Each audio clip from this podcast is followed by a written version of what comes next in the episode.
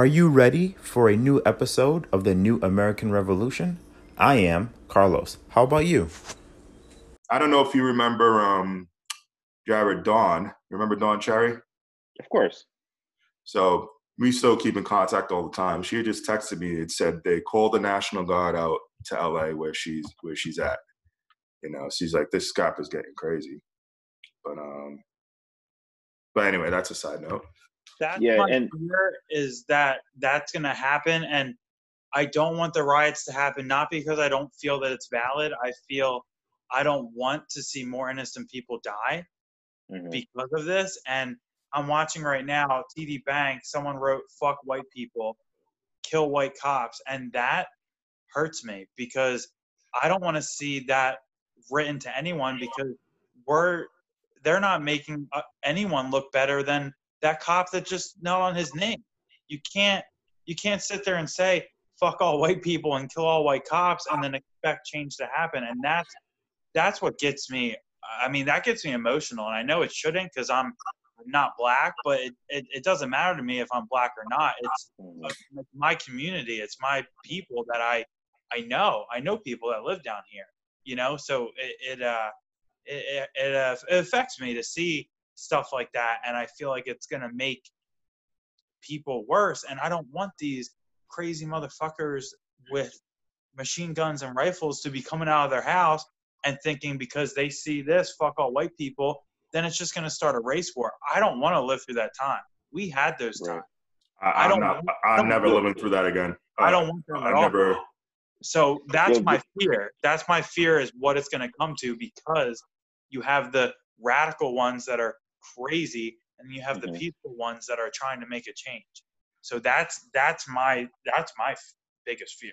Mhm. The thing about it is the narrative that they're writing isn't the narrative that people are feeling. Like and I'm sure like like I said on the on the news that's what they're showing. That's not how most black people feel. Right. I've seen personally. Exactly. So Yeah. it's it's the the people who they're writing this narrative that we don't even have. I don't want white people dead. I don't if either. You're, if you're a horrible person, you're a horrible person. Go to jail. Right. I don't believe in the death penalty. I don't believe in, in any of that. I don't want to see people die. It's it's I know it's a part of life. I get it, but I don't want to see it. I don't want to see white people dead. I think everybody needs to be held accountable. I think if you're out there, if you're out there destroying property, then you don't get a pass for me. I understand it, but you don't get a pass for me. And if if I was the person in charge and I found that you were the one destroying property, you'd have to pay for it. Right. I'm, I'm going to be completely honest. I understand it, and a, a big part of me agrees with it, but uh, another part of me just I don't agree with it. Like people need to be held accountable, Yep. and And I- you know it's unfortunate that people feel like they have to do it. It's unfortunate that people feel like they don't have a choice, but when you're a kid, you're taught all actions have consequences Mhm. if you stand still there's still a consequence to you standing still i it's matter doesn't change or some i don't know whatever but no matter what you're doing there's there's some type of there's a reaction that's a better way for everything you do there's some type of reaction Mhm. for every bad thing you do there's a consequence and karma is karma is still a bitch Mm-hmm. so it's it's like to go around writing white people must die, kill white people is completely wrong. And that person needs to take a step back and go home because that's not what these protests are about. That's not why people are destroying things. That's not why people are mad. We're not mad at white people. We're not mad at all cops. We're mad at the institution. We're mad at the fact that we feel like we have no choice but to fight back. We're mad at people dying for no reason. We're hmm. mad at, you know, white people are doing, white or light skinned people are doing mass murders and black people are dying for non aggressive, non, what's the word? Non violent acts, non violent acts. You know, black people are dying because they're breathing. And, you know, I saw something that was like, I saw a picture to yesterday, I posted it, and a, a cop was talking to a child and they said, What do you want to be when you grow up? And the picture just said alive. Like that's crazy to to to think that. Yeah. Yeah, no, um, and I and I I second that because I don't agree. I condemn, and I'm I'm upset that people would write that. You know, not all white people deserve to die. Not all. I think I think there's a good and there's an evil in people, and I think people allow some of those things to shine. And we'd be lying if we said that you know there aren't people out there that are um, are out to get people that look like um, me and, and everybody else. But I'm not going to sit there and say um, that all white people deserve to die because of the actions of this officer. You know, and there's a mentality out there that you know there is a notion that all white people uh, are racist. And you know, I was telling, uh, I think I was telling you you earlier. Um, when I lived in Massachusetts, I lived in the Boston area um, after I graduated high school, and my area that I was living in had a predominantly white demographic, you know, and I became really good friends with people that I I call brothers, you know, um, where their kids are always call me Uncle Carlos. Where I've been to weddings, I've been to Thanksgivings, and what bothered me was is that I had an individual who said to me um, that if I think quote that those white people are your friends, um, I'm delusional because they don't really like you; they tolerate you. You know, and I said, why would you put that out there in, in the in the world? They said some of these people that I consider friends and brothers have been better people to me than some people even in my own family. You know, so no, all white people don't deserve to die.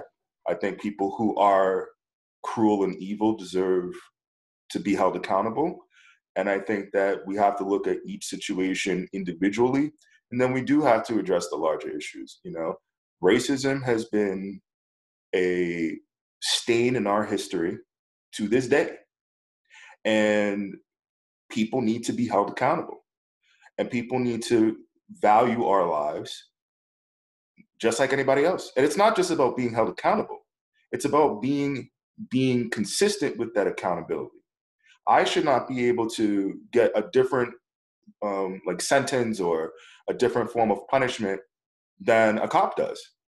If a cop kills someone, they should be held accountable the same exact way that I would be held accountable if I killed someone. And it needs to be consistent.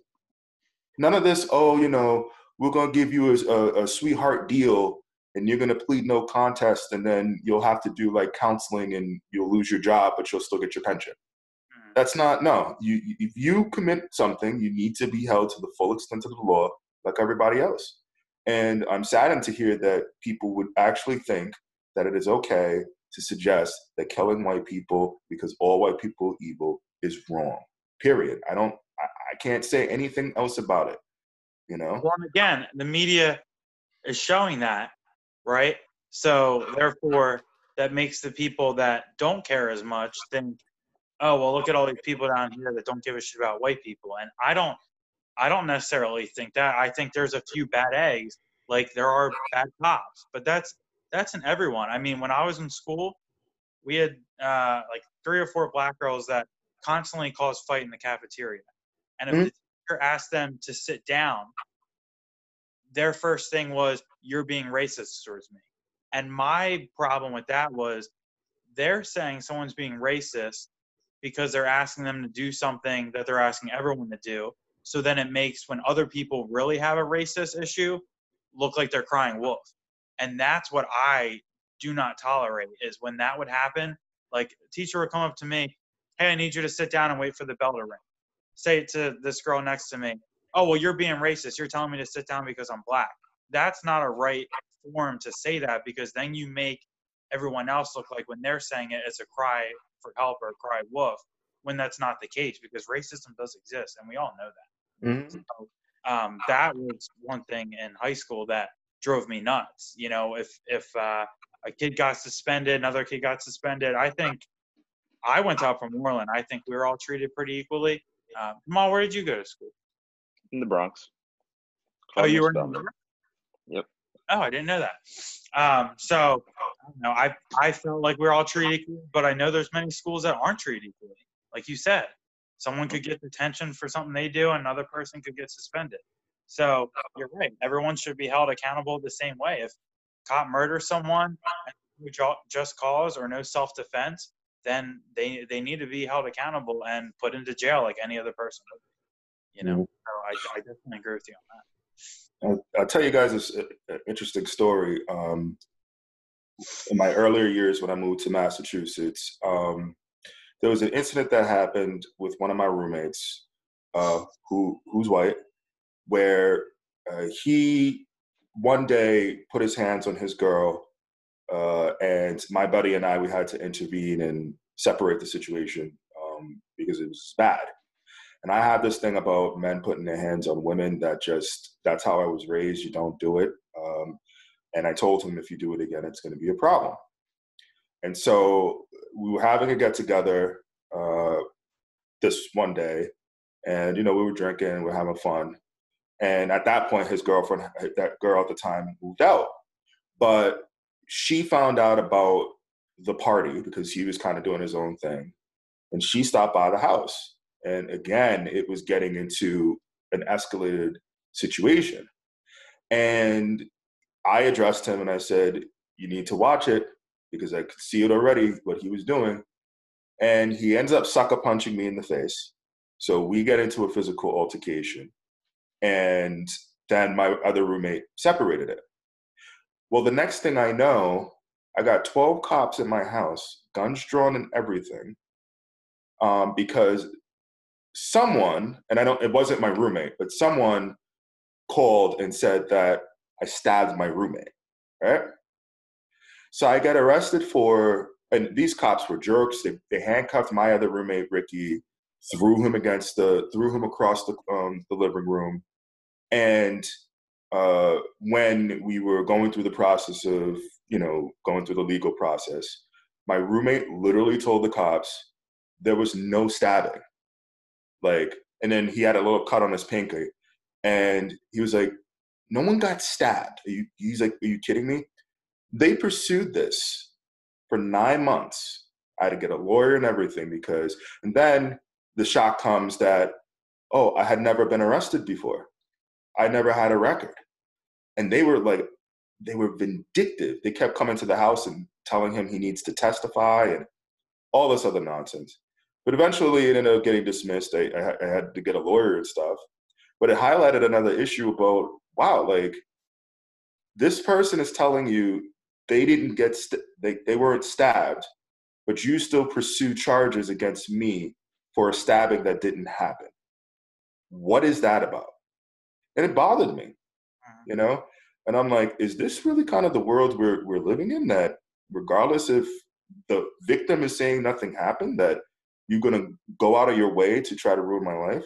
And it did get dismissed because it was nonsense. They had nothing and it's it's a, a scary world that people could do certain things like that but then again you don't really hear anything about the cops in massachusetts the state troopers who all were getting caught up in this overtime scandal where they were stealing money from the state and all they got was a slap on the wrist and was and was fired and whatever you know so again there's this divide amongst law enforcement and again i don't trust cops generally speaking I, I just I just don't, you know. Um, I think all cops are not bad, but it's a, it's a it's like uh, it's like what you said. If you are not part of the solution, you're part of the problem, right?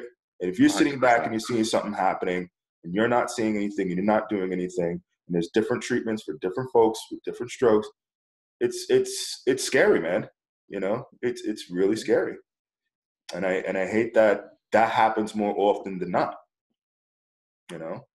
Which why I think it's good they have the body cam now. I think every department should have to have them because you don't really know what happens and you've seen so many videos that are posted with a half-ass story and it shows yeah. either in favor of the cop or the the other person mm-hmm. usually it's the cop and it was yeah. but usually it is the cop and they mm-hmm. to provoke that individual because they think they have the authority. So I feel like it is a- an issue with the training and they think of their authority of it. Um, and I don't think, and like you said, there there is a lot of good cops. But when I see a cop pull behind me, my heart races, and I'm not even. But I'm worried of what's going to happen if I say something incorrectly, if I do something incorrectly, not because of my skin color, just because if the cop's having a rough day, they can take it out on you, and that's the problem. They're human too, so they could have just been at another call where they saw someone die. Mm-hmm. They're emotional, and then they take it out on somebody else, and that's not right for them to do. But I think that's a huge issue is they let the job get to them. If you're signing up for that job, you need be able to separate and be able to handle each situation individually and understand what's going on. I, I think if you're a police officer, um, and I, I know it's extra work, but I think it's necessary. If you're not having a good day, you should be behind the desk. Right. I think that Good. if if if there's a possibility that you may do something that you're going to regret or that's going to cost the city money because that's what they think about, you should be behind the desk that day. It's nothing. It's nothing personal. You know, I'm not saying you're a bad person or whatever, but everyone has a bad day. Uh, if if I'm having a bad day and you know you swing at me, I may, as a police officer, I may take it the wrong way and I may overreact. It's Yeah. normal. It's human nature. It doesn't matter what your skin tone is. It doesn't matter how peaceful or whatever you are. If you're having a bad day, you're having a bad day. And I think that things like that need to be implemented. And like I said, I know it's extra work and you're probably gonna have to hire people to do tests or whatever, but I, I think you to be able to police, you need to have the state of mind to do so. And if you're not able to to separate your job from your personal feelings, then I, I don't think you need to be, you know, in on the streets patrol. I agree with you 100%. Hey, listen, you know, I, you know, in another year, I'm going to be a nurse. And like I said, I worked in healthcare for 10 years. And, you know, it's a high stress, high risk job where at some points you feel like it's thankless. You know, I've done, been called every name in the book by some of these patients. I've been spat on, I've been bitten, I've been kicked, I've been through a lot of stuff. And I know myself well enough that if there is a situation where I'm going to even potentially get lose my composure, I got to take myself out of the situation. I can't just decide, oh, because I'm angry at what some other patient did, and now I'm pissed off, and now all my patients are to be suffering my wrath. You know, we had to do that with this one dude that I worked with because he was uh, being targeted by a patient and we had to end up calling a, a code to kind of get this situation under control. And the patient spat on him, and he literally blacked out and went to go restrain him. And had we not stepped in, I don't know what would have happened to that patient. And we did. We we pulled him off and we got him back together. But that's what you're supposed to do. Sometimes you got to save people from themselves. And if you know as a police officer that you're gonna you're in a and we choose these careers. That's the other thing too. We choose to do what we do. You mm-hmm. know, um, you kind of have an awareness of what the job entails. It's not always going to be just like doing a nine to five, you know, handing out a couple of parking tickets and, and be on your way. You know, so uh, and, and it's it's disgusting. It's sad that yeah, we are human, but I agree with you. If you know that you get into that point, you may need to take a day for yourself. You brought up another good point though, that um if if you weren't there and the other um the other employees weren't there, it could have been a horrible situation.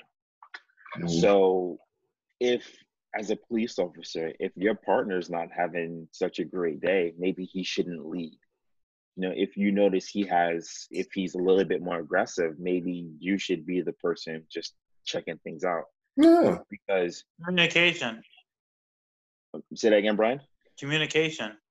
exactly you need to communicate like if if you go into a situation expecting something bad to happen something bad is going to happen true. if you go into a situation wanting something bad to happen something bad is going to happen and i think that you know let's say it's a handful of cops that are bad and then you know their partners aren't bad people but they're not standing up for the c- civilians they're not trying to help their partners relax. Mhm. It- it is it's like they're just as bad. if you and then to go back to my original point, you know, if if for anyone in any job, if you lose your composure, someone comes to you and says you have to chill, you have to check it, and if you go beyond that, you're fired, you're done. Mhm. I feel like police don't have that. Um, so they, they something needs to happen where you know partners need to step up and other things need to be put in place so police can police effectively. Like this, the world isn't a safe place. Like outside of police, people are dying. People are shooting people. People are getting robbed you know people are are on the this road rage it's it's not a, a it's not a friendly place like we need police to do their job the right way and have a clear mind. And if you don't have a clear mind it, it's going to be it, it's not going to be it is it's a shit show period. That's what it is. And if you look at many of the situations that are happening if you look at many of the situations that are happening now you know the cop is doing this. And maybe if if he would have not had that altercation another crime wouldn't have happened. You wouldn't have pulled the cop away from uh, some place where he was patrolling and someone else would have got saved. You know someone who was being abused or some hurting an animal or some little white boy black boy little girl who's being abused you would have seen it and helped them. But now everybody who's in the area has to go because you want to kill somebody. Now you're pulling decent officers away from things that they really need to be doing. Mhm. And it's like people aren't thinking like it's just uh, I don't know. It's just not computing to me. It never does. It never did. It's just, it's just why and make something bigger than it needs to be. I think it's why mental too. Like in America, there's so much mental health issues that I think not sticking up for racist cops whatsoever. I'm saying cops in general. I think Mhm. some of them are so scared going out every day doing their job because you don't know how that other person is going to be with you because of the bad media that portrays cops that they don't know just as you guys don't know when you get stopped you don't know what kind of day that cop's having ha- having and how he's going to treat you and they don't know Mhm. how the person is in the car because we all know cops deal with a lot of bullshit they deal with a lot of assholes they deal with a lot of criminals obviously the three of us we're not criminals so we have nothing to worry about. But um, the mental state i feel as as a country we've all gotten angrier. Like i feel like the road rages i don't know i don't know if you just mentioned that or not but road rages in general people at stores like the amount of confrontation um, i don't know if you guys saw february march two people got in a fight over a basketball game and shot each other and someone died Yep. over a basketball game so the issue with america is everyone's getting so much anger and instead of talking or when i was younger if i got in a problem fight with my friend we fought and then it was squashed. Now it's let's go to the knives or let's go to the guns. And i think that's a huge issue is people want to run to that violent aspect of it and it creates everybody to be tense like they're skating on ice. So everyone's going into situations looking that they might be the one getting harmed no matter what side you're on which sucks That's true. I'm sorry. I, I agree with what you said, but at the same time, I feel like being a being a police officer, right? You're supposed to be taught how to de-escalate situations. You're supposed to be taught how to read people and understand like what's going on, right? Mhm. From from my understanding, from what people have told me. So if you realize that this person is no longer a threat, there's the hostility is gone. Mhm. you know what i'm saying? Like it's it doesn't need to be there anymore. So it's it's like I, I agree with what you're saying but i feel like with the many with many of the cases that people are actually really angry about there was no threat. Right. Not with those cases. You're right. Yeah. You know it's it's like you know people it's maybe they were having a bad day or or not maybe they were having a fine day and then the cop comes and he's having a bad day or he's just an asshole and now that person's not here anymore but it has nothing to do with this person being a threat You know, we had people die who had their hands up. Mhm. I've never. You can't. If if someone has a gun drawn on you and your hands are up, there's no way you're gonna reach down into any pocket you have and be able to shoot the cop before he shoots you if your hands are up. You know, if someone's running away from you, he he's running, hands are out here. There's no way he's gonna turn around or pick up a gun that's magically on the floor and shoot back. Like it's not gonna happen. So I feel like the argument is valid, but it's not valid if that makes sense. Like it's it's valid to most to most cases. It is. I wish we could clear it where like I feel like some people won't admit this, but there is a constant issue. Like right now, there's two people right now punching cops in the face, and there's two black people pushing them away from the cops to try to de-escalate the situation. So there's Mhm. more people around or partners. I feel like it would it would help. Um, Yeah. But I, I just don't know. I mean, I feel like it's all. Do, do you guys feel if there was? This might be hard, but do you feel if there was a, you know, an African American cop and a white cop, or a Mexican cop and a white cop together as partners, that it would help the situation of being able Nope. to control each other, or no? No, because I think I, I, as much as I think, I think cops, in my opinion, and I know like it's not a realistic world. Um, I think police officers should overwhelmingly represent the communities that they are policing. You know, um, I think that there has to be a buildup of trust where I think that you shouldn't feel scared if a cop is, if you're in the presence of a cop, you know?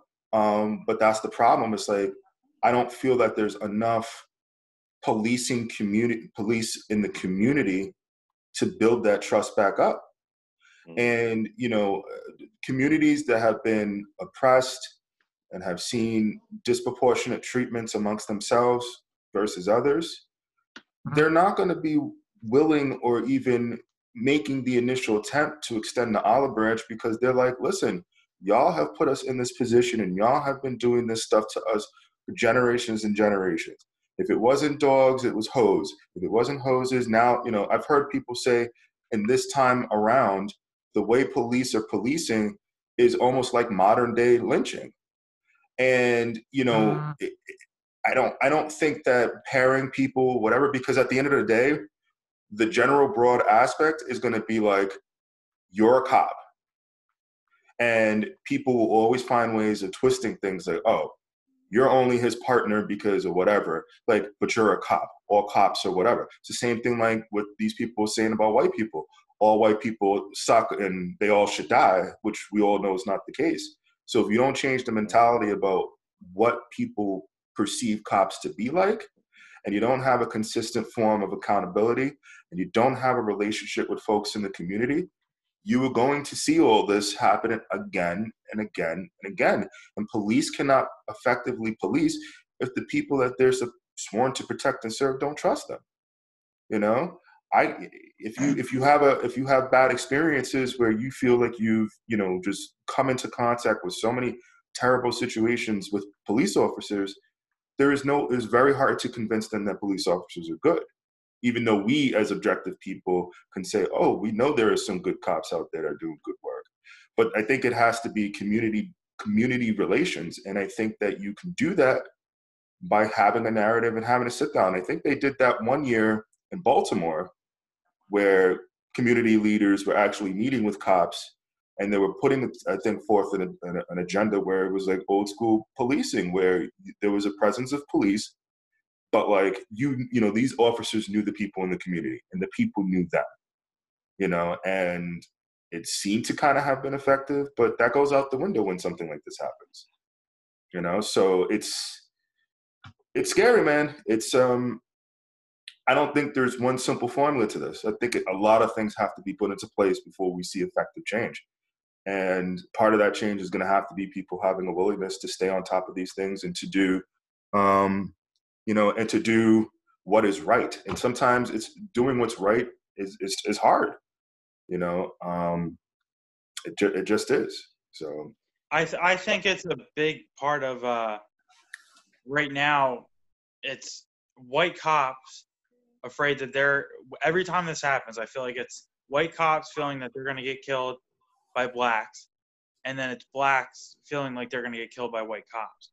So I just I don't know how to fix. I mean, that has been a, a staple for so long.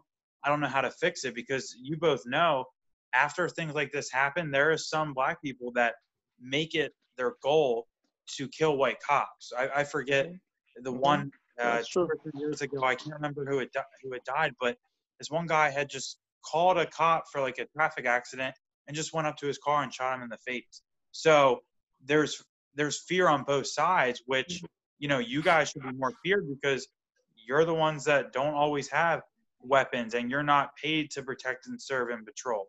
So I see mm-hmm. where that fear is from, but I also see, you know, now that this happened because of that one asshole cop that murdered that guy, all these cops in Philadelphia right now are fearing, hey, am I going to be next? And am, Am I I going to kill somebody because I'm frightened in a sense of I'm scared that they're going to come after me. I mean, I don't know. I saw a group of 10 people beating up a cop um, around four o'clock.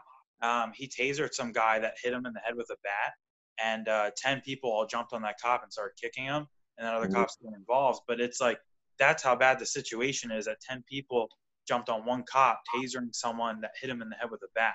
So, Right. you know, there's fear on both sides, and I don't know how you change that after so long. You know, if they're afraid for their life because of another cop, and then everyone's afraid of them because of that of George Floyd, how do you change? How do you change that? How do you put that So- in the minds and like I, I don't know how you change it.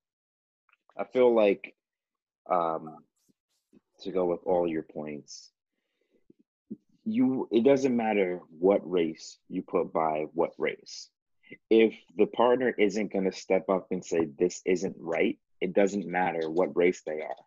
Mhm. If you had two white people, right, and two white cops, and one was trying to arrest someone who had no business being arrested, and the other cop is like, "Wait, let's wait," you know, just let's take a minute, step back, let's figure out what's going on.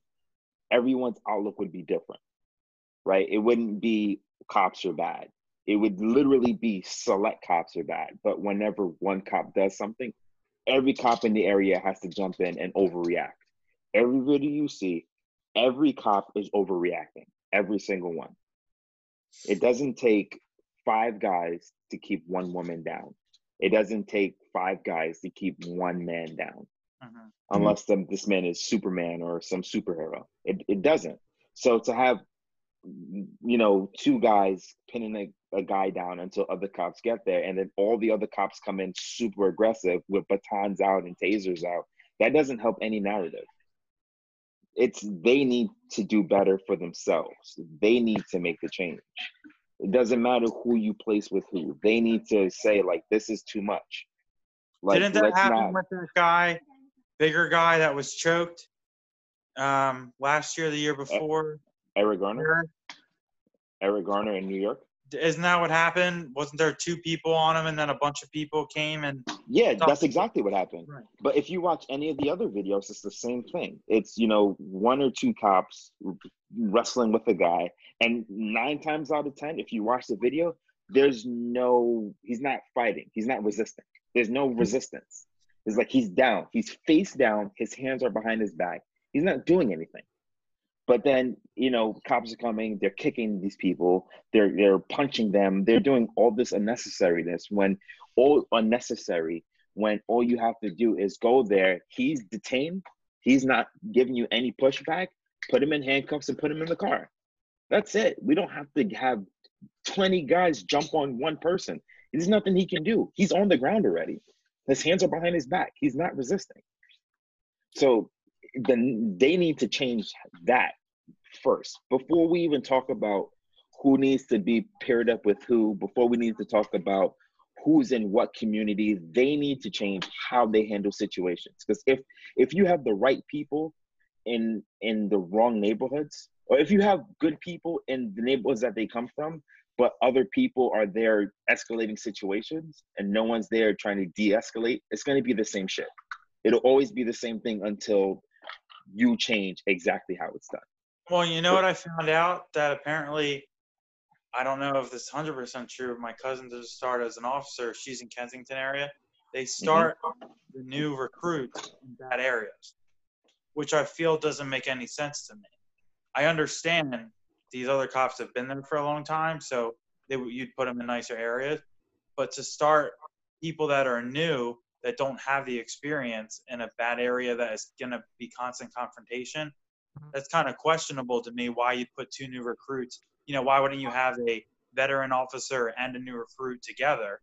You know, to figure out how to de-escalate a situation, or like you said, try to solve the problem versus trying to escalate it more. So I think that's not right. But Yeah, and I agree with you, and I and I think it, it is a training issue, or I think it's a mentality issue. I mean, I understand the fears that people have, but let me tell you something. You will be surprised how creative you'll get when you don't have weapons at your side. Again, I was restraining men that were my size. I was restraining men that were bigger than me. And again, I didn't have the luxury of having security. So you mm-hmm. try to have that you try to build that rapport with people where you can try to calm down a situation as best as you can. Sometimes, sometimes the situation is too escalated to be like, all right, but then you don't go to resulting in lethal force. And if that's how you're mm-hmm. trained, then we got to change that training. If you have a tase, you have mace, and you have all these other non-lethal interventions, why is your first reaction going to be, I'm going to shoot now, shoot later, and then oh crap, like you know, we'll, we'll go through the storm, but I, I, I feared for my life. You, you, you can't tell me that someone is a threat running away. You can't tell me someone is a threat going like this. Mm-hmm. Okay? Right. And if you're that scared, then you need not to be an officer. Because you can have fear. There's plenty of times I was scared to go to work. We've had riots in my in my hospital. Mhm. We've had times where, you know, I'm restraining two or three people at a time, you know, and it was utter shit show. And the point is, is that you got to handle the situation. You get yourself in check. And I did it without ever putting a hand on people in a sense like I got so mad that I wanted to punch some, someone out. No. Mhm. I got so mad that I wanted to strangle someone. No. And when you know that if you do something like that, because I knew that the patients had more more rights than we did as staff, that's fine. But if you know that the consequences of your behaviors are going to be imminent and is going to be damn near like whatever, you you tend to have a different mentality in in many situations. And you put your personal, you put you you don't make it personal. I feel some people make this personal. Mhm. It's a job. And at the end of the day, your job is to make sure that not only the individuals who you are interacting with get home or get to their destination safe, but that you get to your position and your destination safe. And if you're going to start strangling people and stuff, it's surprising that there's not more outrage in those moments um, when you see an Eric Gardner having that happen. You know, it sucks, but it ha- like accountability and training has to go into into effect. You know, my grandfather has said, yeah, like we very much avo- avoided trying to discharge or you know shoot anyone because not only for the paperwork, but it just it just be it's not how they were trained. Yeah, And why would you- you want to do that? And if you're gonna shoot someone, you're not shooting them with the intention of killing them. You're shooting them so that you can subdue them, so you can create a safe situation. You know, so it's it's And they're not trained that way, which is the problem. They're trained shoot to kill to eliminate a threat.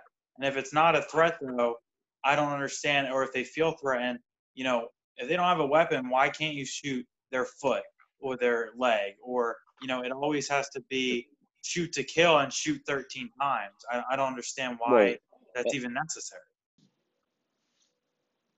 I, you were saying, you know, obviously there's no need to use force or weapons when they pull, you know, they draw them and stuff like that, obviously, unless they Right. feel threatened. But Right. that issue with that lady in the park, she called, she called and said, this guy's threatening me.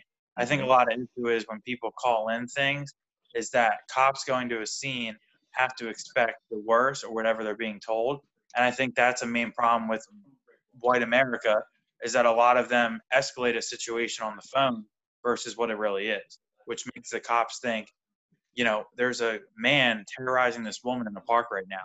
So we need to go and and help her instead of asking the question of what really happened, what did you do to him, or what did you like? There's no. It's always let's attack first and ask questions later, versus getting to the bottom of it, and that's the big issue.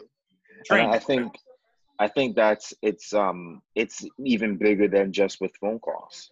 Like if cops roll up on someone and you know it, it is what it is, they're just gonna it is what it is. You know what I'm saying? Like it doesn't like I I agree with you 100. percent But it, I think it goes beyond just the phone calls.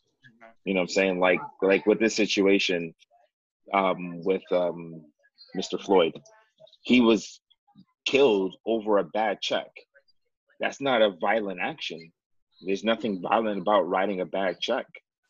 You know, and and the check wasn't even bad, but there's there's not you know there's nothing wrong with that. I mean, did bro, they ever answer why he was on the floor in the first place? Did that ever come up? Because I, I didn't really follow it because I was kind of pissed off. But did I mean from the video? It looks like he didn't resist. So I don't understand why he ended up on the floor in the first place.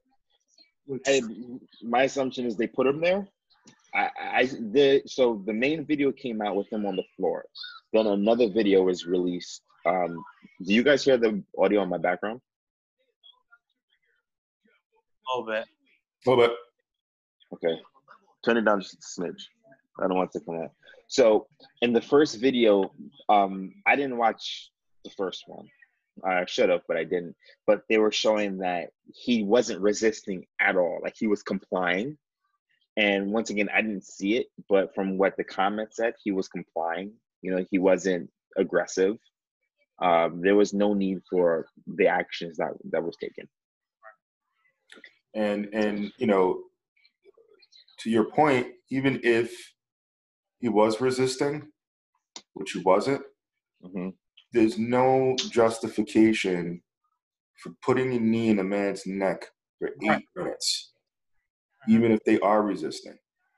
You know that could have been a situation where you get him under control and then afterwards you you know if he starts doing whatever you feel like you need to use some other type of non-lethal force to get him under control that's fine you have pepper spray you have tasers you have all these things and my whole thing would have been you know what get him in the car and get him to the police station you know Which that Um, needs to be asked in a training video. Why wasn't he put in the car?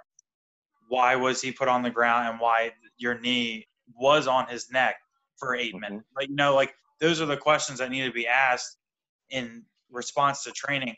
Why did this happen? Why did you do this? But for him, you don't have to ask. He had 18 other accounts, from what I heard of bad issues. He's an asshole. He shouldn't even be a cop, in my Yeah. opinion. So, Yeah. but you're exactly right. And this, this, I mean, it reminds me of the story that happened with the Dallas cop that killed the man in his own apartment because she thought he broke into hers. You remember that story? hmm Wait, say Yeah. that again. He broke. He thought who broke into He his? he There was, was a- sitting in his house. Yeah. Oh, He was And- he was he was in his own home, his own apartment, oh, she went to the wrong one. and and, And- she and- thought that he broke into her apartment and she killed him. How how do you how did, was she drunk? No clue. How the hell do you miss your? That's crazy. wow, that's insane. Yeah. So, you know, there's all these other incidences, and it's just kind of like, you know, like I know for a fact, like for instance, in Connecticut, as a citizen or whatever, if you if you have a pistol permit, um, they have this thing called the castle. They have something called the um, castle law, where basically like if your if your house or your car or whatever, which is considered your castle, you have every right to defend yourself um, and not have to ask questions. So like if someone breaks into my house, like I can kill them. Like if I have a gun, if I have legally have a gun because of the castle law. Um, and I understand that. Like you, you in certain circumstances, there's really no room to ask questions. You kind of have to make a decision, and I and I get all that. But when you have your knee in someone's neck for eight minutes, how do you justify that? And I think that's the biggest question too. Is like, why did it take even that long to get this cop arrested? You know, um, That's true. That's a good point. because I know for a fact that if I put my knee in any of your necks for eight minutes and then killed you, I was going to get arrested on the spot that very day. You know, so there's no there's no justification for it. There's a lack of urgency at some points to do better training and accountability. And unfortunately, we see the result of what happens when lawlessness is met with lawlessness. You have a dead man, four cops that were fired for inaction, and at least one that's charged with murder. But is that enough? Are people going to be satisfied with the outcome of the verdict when he goes to court? Is the court case going to come any faster? Are we going to have any more issues going on in between that time? Are we going to remember? You know? So I just, this is a very, very interesting time, and I, and I hope justice is served, and I, I hope people can start to heal. But in the meantime, it's just like, this is what we got to deal with, you know? And unfortunately, like, one person's action in this situation is calling is causing chaos in an entire nation because of one person and what they did. Sad. Sad. I want to jump in and say I did talk to my friend who's a paralegal, and she said that it is the fastest they've ever done for a cop. But she said apparently because a cop how they're sworn in and protect and serve that apparently before charging a officer of the law or government official, you have to make sure you get every single piece because if you don't, it could then be admissible. Which obviously in this case, it should have been like you said right from the get go. But apparently they had to get body cam footage from all four officers, witness accounts, witness video cameras, video from the stores. Um, so apparently they got everything, verified it, went over with a judge, made sure the count stuck, decided which type of murder. So, like, I, I think that's why. Um, but she said that she thought it should have been done faster. And she's black, and she's been an upward. I think you actually debated with her a little bit, Jamal, on Facebook. Um, she is like over the top about everything, but she understands, I guess, why it took a little bit longer. But she she did bring up a valid point with a, a regular citizen, it would have been done on the spot. But because they are a cop and they are protect and serve and under oath and everything, they have to make it stick differently or else it, it might not go through because of them working as a government official or something along those lines. Well, it's interesting because I agree with it, but you know. It's interesting because there are some cases, like the one case that came to mind. I don't know if you remember the cop that was accused. It was like a big Dateline story too. That was accused of abusing his position and was like raping women and all this other yeah. jazz. You remember that story? Which time, bro? That's not like one time. It's happened. It was the most. It was the big one. This is like a. This big... was more recent. Um, I, okay. I, I forget his name, and he got brought in when this last accusation came in, which you know there was a history about it. They had an investigator. They talked to him for hours, and then afterwards, like they advised him that you know they advised him of his rights and he was arrested and then now he's serving over 200 and something years in prison and keep in mind they didn't have any video they didn't have any body cams they didn't have any of that stuff and mm-hmm. they acted quickly and you're talking about this is a man who is being who was accused of doing something over a long period of time with vulnerable women in the community and they thought enough to say okay we're going to we're going to take this now we got to get this person off the street ASAP and go through the process. And unfortunately, whether you believe he was guilty or not, he was found guilty and got sentenced to, got charged over 30 something counts in 200 and something years. You know, so did they wait ha- for the last time for DNA? Do you know, or was I'm, it? I'm sorry. Did they wait um, until the last time for DNA? Did you know, or was it like they had to wait for a certain? Because he should have been fired or administrative leave the first well, what I what I what I remember happening when I watched the interview was um, he got brought in. Um, I think that day, like he was still on the job. He was still in uniform. Um, they they interviewed him. I'll send you guys the um, the interview uh, via YouTube when I'm done. But um, you know, they interviewed him, and then afterwards, like they, I think, uh, asked him about getting his clothes and stuff like that or whatever, and then I think he was inevitably charged. Um, I forgot how close to the timeline, but it was very quick. Mhm. Um, so it can't happen if you want to, but Right. you know, and I understand there's a process in place, but I mean, how many people in the middle of the street get murdered, and you have a murder suspect and they and they're in handcuffs? Again, it's like a different standard among certain people, and I'm not saying this is every person, every cop, but if you want to do something fast, you do it fast and, and quickly. You know, I mean, you can build your case around it later, but this was clear cut. Like, oh my God, he did what he did, Mhm. and it didn't take him long once the outrage was loud enough to fire these cops and to charge him. But still, what if people weren't as outraged? You know, what if we didn't have video? What if we didn't have um audio or anything like that? I'm wondering if they charged them all earlier if these riots wouldn't have happened. But you don't know. They might have still happened because of the death. So um, I wonder if, you know. I, I think think there would've- that Mhm. I, before sorry. you grew up, it was. Um, I don't think it had a lot to do with the riots. Uh, the the riot part actually happened a little bit later, and I believe it happened like maybe right before he was arrested. I want to say. So it was just like the outrage that started to spark the protest that started to spark, and for for me, I personally, I knew I figured he was going to be arrested you know, if he was acquitted or not, that's a different story. I figured it was going to happen. I'm more concerned with what laws are going to be put in place to make sure this doesn't happen again. Because what mm-hmm. happened is extremely unfortunate, and like no one deserves to die. You know, no parent sh- should bury their child. No one needs to bury their loved one oh, over you know violence. So how is how are we going to make those changes? And the mayor, I think it was the mayor or the governor. I, I don't remember. I have to look, but someone jumped in immediately. It, the mayor jumped in immediately and said, "Why isn't he arrested? He needs to be Mhm. arrested right now."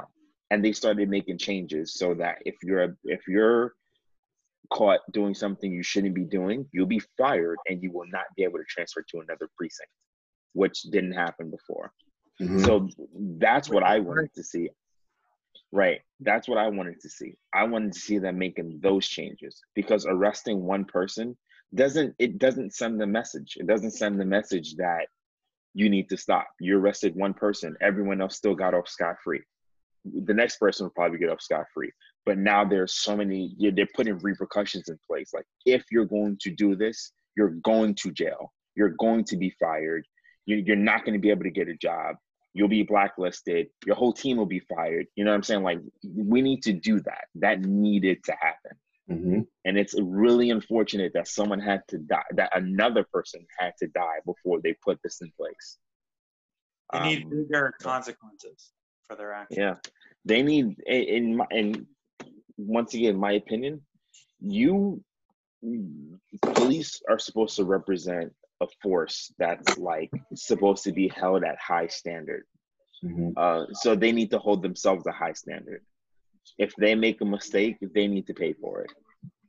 Like if if you're not cut out to be a cop, then don't be one. Like if you're gonna go around hurting people, then you don't deserve to be a police officer. Like Right. you're here to protect everyone, not black people, not white people, not Asians. You're here to protect everybody. So if you're not gonna protect everybody, then please just step down. You know, I'll have more respect for you. If you tell me that you're racist, I'll have and if you tell me you're racist and you step down, I'll have the utmost respect for you. I, I'm just being completely honest. You're entitled to believe whatever it is that you like. But if you're telling me you're not gonna push on anyone, you're not gonna hurt anybody, you just don't want to business with them, respect. You know what I'm saying? Like so much respect. But if you're gonna go around hurting people and all that, then you need to be held accountable. And Agreed. I'm happy that if someone's finally doing that. And Carlos, I wanted to mention for your point earlier, I totally lost my train of thought, but you had mentioned the Me Too movement. This is probably Yes.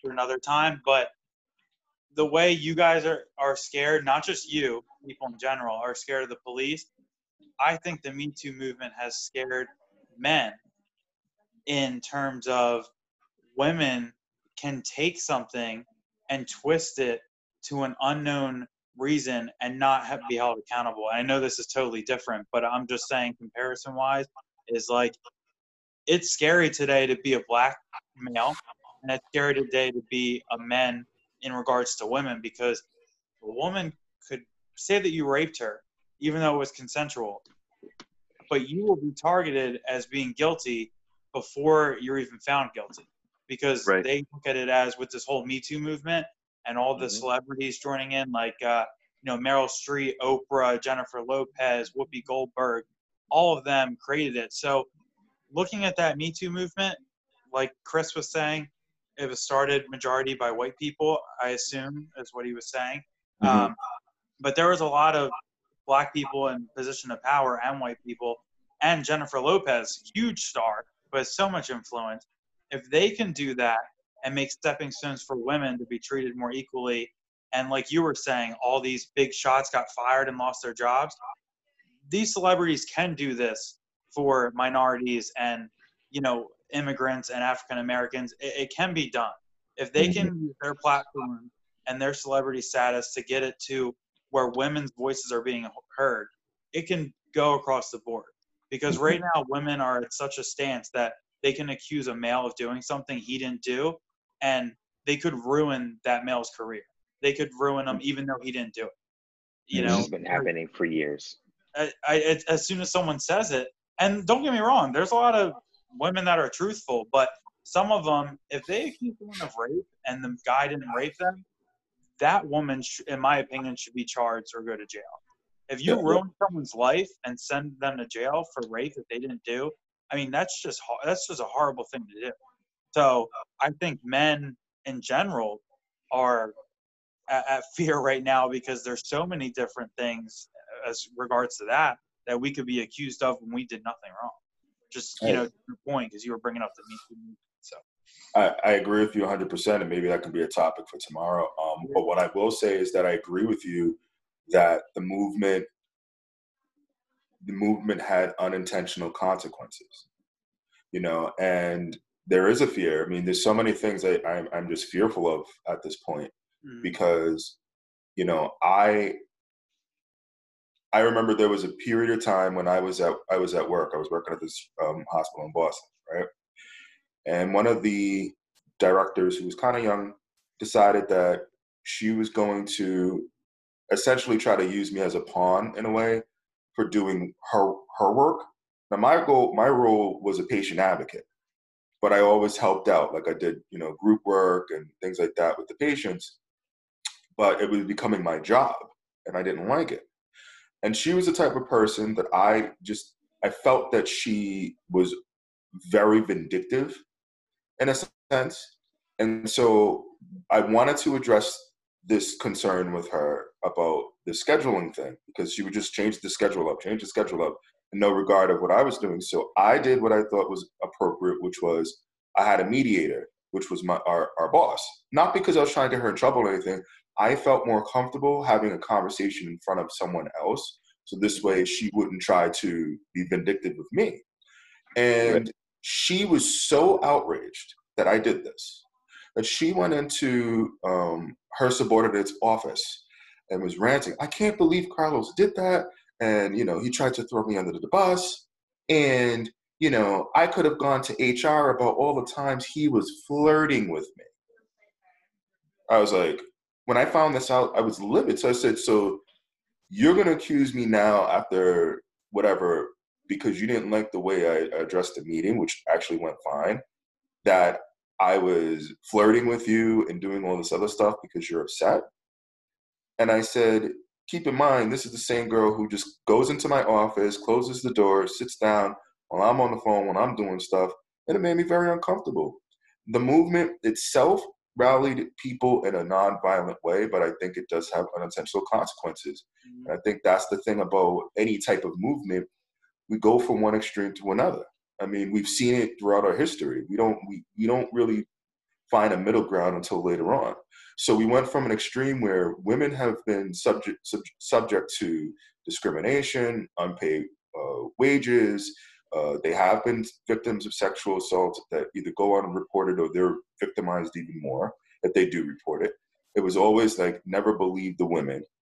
And now because there was a demand and a movement that brought everyone to the attention and actually like maybe their intention was to instill fear in men. Now men don't even want to give compliments. Right. Because you you're afraid that you get a call. And even if even if you're not guilty of something, I always say in the court of public opinion, there's always going to be that eyebrow. There's always going to be that question mark about you. And there's always going to be a way that now you have to be even more careful because once that's out there, someone else comes out and said you did something, you're screwed. You know, and unfortunately, it's went from believing nobody, don't believe the victim, to everything the victim says is true. You know, and it's the same thing like with these things. It's like be peaceful, and then you still get nothing what you want, and the same issues keep going on. Be unruly. Somewhere we got to find in the middle. You know what I mean? And I think the change has to happen first before the before we have an even larger conversation. You know? Yeah, I mean, I feel like if it can happen with them, it can happen with this because you know back then women couldn't vote, black men couldn't vote, oth- other mi- minorities couldn't vote, and we've come such a long way. I hate for us to be set back. And if Obama was our president and he was black, and that didn't change things, I don't know what will. I mean, that was a historical moment. Like I was so excited when I saw we have the first black president, Barack Obama, who I thought did an amazing job and spoke very well and unified the country. And now we have the total opposite who doesn't unify us at all. So, I mean, the white man started with Native Americans, started slavery with African Americans. Then, luckily, President uh, Lincoln abolished slavery, you know, which which was a great thing. So we have come a long way, but this nation was built on by white people. So that you're right, they always do have the pril- privilege and the advantage because they they took it away from the Native Americans and and uh, that, that's that's what they've always done. They the nation was brought up. Philadelphia started with all these white men in wigs, you know, making decisions, and they never cared about the slaves and the other people. And I think that was a horrible thing to happen. But we've come so far, we have to move past that and figure out, like you said, there has to be a common ground where you can go in between and not go to one extreme or the other between mm-hmm. women, minorities, whatever.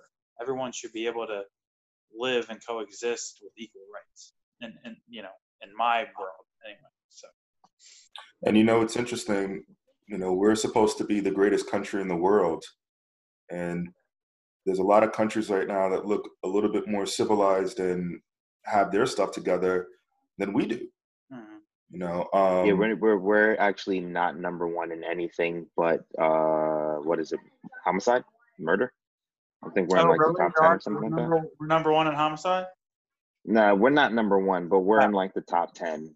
Of course, we are. Um, you know, for for academics, we're in the middle of the pack. You know, reading, math, you name it, we're in the middle. For employment, we're in the middle. Where it's just not that. It's it's where we live. It's home, but that Mhm. doesn't make it the greatest place on earth. It's not. I But mean, I'm sorry to continue your point. it's not. I mean, I love. I'm proud of being American. I think that Yes. there are other places who, other people in other countries that do have it worse.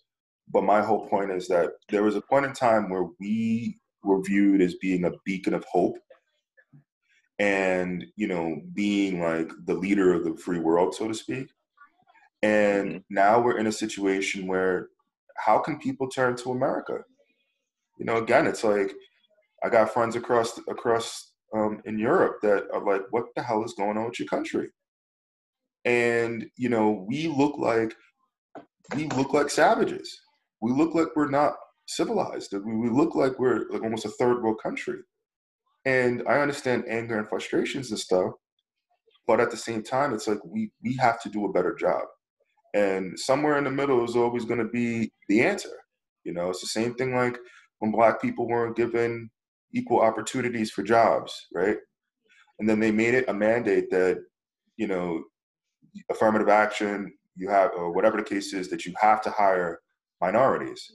But then that had un- unintended consequences because now people who were white felt that they were losing out on jobs because um, they were give, they were just giving it away to black people. You know, so there was a division there. So somewhere in the middle, it's like you got to consider, you know, hiring people who are, who are um, who are qualified. I mean, we hear this conversation in the NFL, I know you're not a big uh, sports guy, but you know, out of 32 teams, um, there are only six people of color who hold posi- either a general manager's position or a head coach position. Six. Yep. hmm Yep. You know, Not a lot so- at all, huh? Mm-mm. which is not a Like you lot. said, it's not a lot. 32 teams, and you got what is it? Five head, four, four head coaches that are black, and and two general managers that are black. You know what I'm Mhm. saying? So it's like there's so many things that need to change, but they're talking about oh, we should give an incentive to the NFL teams so that they they can get better draft picks if they hire um, black people in positions of whatever. You think that's going to go over well? Somewhere in the middle, it's got to be. We got to hire people who are qualified and we have to look at all people and candidates. Same thing like with this issue. We have to get past this outrage and then we have to figure out a, a decent plan to make sure that we're safe and our country is safe and our people are safe so that when we do get in the car, you don't have to worry about being white and targeted for you know for death because you're white. And me and me and this guy over here, we don't have to worry about being targeted because we're black. You know, Right. we want to be able to be Mhm. living in a world which you know it, it- it's peaceful it's never going to be perfect but we're I, I I really feel we're better than this i really do Do you And I- guys feel that each state is different and maybe not as worse as another? Because I felt like what was going on in Philly today was obviously because of George Floyd, but I feel with a new African American woman, the first woman to ever be a police co- commissioner in Philadelphia, I think, the first African American uh, woman. I think she hasn't been in there long enough to turn things around and maybe help the force. So I felt like our cops, the city of brotherly love, the civilians of the city of brotherly love, were affected today negatively for something that they didn't do. And that's why I'm so hard against the riots is I get why they're started. I get the reasoning behind it, but I felt like today was an injustice to our city because someone new is in there trying to change and help things. And she said that from day one. I want to, she said, I want to unify the community and my police officers. And this makes them probably not want to do that because they're out here right now fighting people, throwing fires and throwing things at them. So I just, I feel for her as the commissioner. She's the first African American female trying to turn things around. And this is the first big thing she has to deal with. So do you think it's different between states and cities or do you think it's across the board negative? I think it's across the board negative, but it's different across cities, um, and it's also different across um, different issues. And my comment would be towards when you know the Eagles won the Super Bowl. Like you know the the big joke between everyone who was um, like a fan of the Eagles or not a fan or whatever the case was you know, they said either you're going to have happy Eagles fans rioting or you're going to have upset. You're going to have happy drunk Eagles fans rioting or upset drunk Eagles fans rioting, no matter if they win or lose. So I don't know if Philly is a good use case because you, it, to me, it seems like you give them any reason and they're ready to flip a shit. And Right. that, that's just what it is. Whether they're happy or not, they're going to destroy the city. mm-hmm. So, and, Which is and that, that's another. I'm sorry, say it Brian. I said, which is just, it's crazy to celebrate by destroying things. But I mean, Right. So and and like where was everyone's outrage when Eagles fans were breaking light posts and going crazy in Philadelphia? When you know everyone had jobs then. Why is why weren't I they was- mad then? I well, well I, i'm outraged because i'm a giants fan and i i dislike the eagles uh, 100% that being said that I'm a that being Patriots fan, so imagine how I felt. oh jeez poor you um but i was i was upset because i was like what do you like what is what is this gonna do you know it's the same thing like Yeah. when when vancouver fans destroyed their city like because they lost the stanley cup you know so it's like i still think that and I agree with where you're going with this because there's a difference between being outraged and destroying a city over a sports venue. There's a difference between being outraged and destroying a city because of the death of a man. I still think it accomplishes not much. I mean, at the very least, in the short term, yeah, it does bring some sort of justice and it does bring some sort of awareness and some action. But what's the long term? What's the long term effect, you know? Um, and I think we can do better. This is going to pass, obviously, but I think we're going to do better later on. And I think, again, um, maybe perhaps if this man was arrested immediately, there would have been less outrage. Who knows? Um, but I don't know. I just we got to do something different. You know? Like you said, it makes everyone look like savages, whether they're white, black, no matter what their color is. It makes them look like savages. You yeah, know, yeah. Everyone was just looking for a reason to mm, to go off. Well, I think right. the pandemic isn't helping people. Everyone's stuck in their house. You think there wasn't at least forty percent of the people just wanted to go out and be violent and be crazy because they're pissed that the mayor and the governor is making them stay inside. I mean, that was probably at least 40% of people. I mean, I mean, they they started the riots because when I looked at one o'clock on Facebook Live, someone went live. It was peaceful. They were they were walking. Then there was kneeling for eight minutes, and it was peaceful. And then I got home. I went went to my cousin's house. Came home at 3:30. Fires, riots. So I definitely think there was people that don't live in the city that came to the city just to destroy things, and people that don't care about the movement to destroy things, and um, the people that are mad about being stuck at home. So I definitely yeah. think it was only for the cause of George Floyd, and that is what bothers me. Is that's it's other reasons, and that's frustrating. Yeah, I think it, if you assume that the only reason why people are protesting is because of George Floyd, then you're you're sadly mistaken. I no, think your point is spot on. In general, the general death. No, no, no. But right, no, no, no. Meaning, meaning, if you if you believe that people are only out protesting because of death by police, you're sadly mistaken. There are people out there causing havoc for the sake of causing havoc. There are oh, oh people oh, oh. who've just been cooped up for too long and mm-hmm. they want to get out there and throw a fit. So I do believe if Corona wasn't a factor, there wouldn't have been as many riots. That's my personal belief. I can't prove that. And, you know, it is what it is. But I think it was, we've been locked inside for two months. Almost three. It's been, right. We've been locked inside for almost three months. Like, people are going crazy. Like, it actually hit me like two weeks ago that I've been inside. Well, I mean, I've been outside, but I've been like the longest I've been outside in the last three months was maybe an hour, mm-hmm. maybe. So people are getting they're going stir crazy. They have nothing to do. They have no job, and you know it's it's. I don't know if it's injustice or they're mad because they're stuck inside and they feel like that's injustice. But there's people just needed a reason to, to throw a fit, and I think that's what it was. Think how many people are uh, having relationship problems or hate being home mm-hmm. with their kids, and they wanted to take their frustration out. I mean, so many.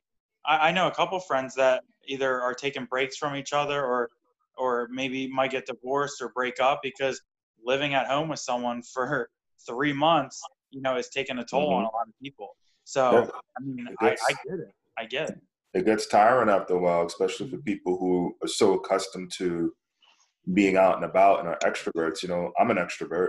Mm-hmm. I'm always trying to have a good time, and you know, around this time I would have been at the beach, or around this time I would have been at the bar, and I'm finding myself like, okay, do I play video games? Do I watch Netflix?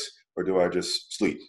You know, and you know that's why I was saying like some of the concern is when you get people who are stir crazy, you know, they start getting, they start doing things, their mind starts going places you know you start drinking and doing stuff that you you know ordinarily wouldn't do as much. You do take out your frustrations on your significant other and then at the end of the day it's like when you have an opportunity to say well screw this i'm leaving this is the result. I mean mm-hmm. I'm watching i'm watching split screens split screens right now of uh, one place is a starbucks and another one is uh, you know what is it this is los angeles and you know what is it another place. And, now I got a friend, um, whole classmate of, um, of us of ours who lives in Los Angeles, and she's like, she hasn't really left the house in, in months or whatever the case is, but now they got the National Guard coming into Los Angeles, you know. So she's just like, oh, I hope uh, I'm probably not going to be able to leave anytime soon. Oh, and by the way, people who are rioting, just remember that like we're still in the pandemic. So when everyone gets sick again and we still have to close things down, Mhm. we accomplish nothing. Yep. Right. This is it's literally like it's literally it's like two steps forward for social justice, but like how many steps back because of this pandemic?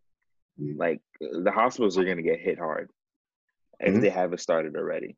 And it's not even just from the pandemic, it's people being injured. The one girl got shot in the face with a rubber round and her eyes started turning green. Like green pus was coming out of her eyes Jesus Christ. like people it's it's it's crazy And I don't know about you guys, but I'm ready for the shit to be over. I want to get back to my Yeah. life.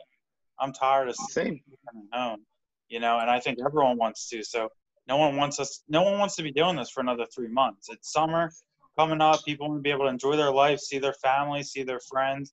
I mean, you know, life's too short for this bullshit. Mm, true So, Yeah. yep Right. we're going to be inside for the summer just be aware I that you're gonna be inside for the summer. Unfortunately, right.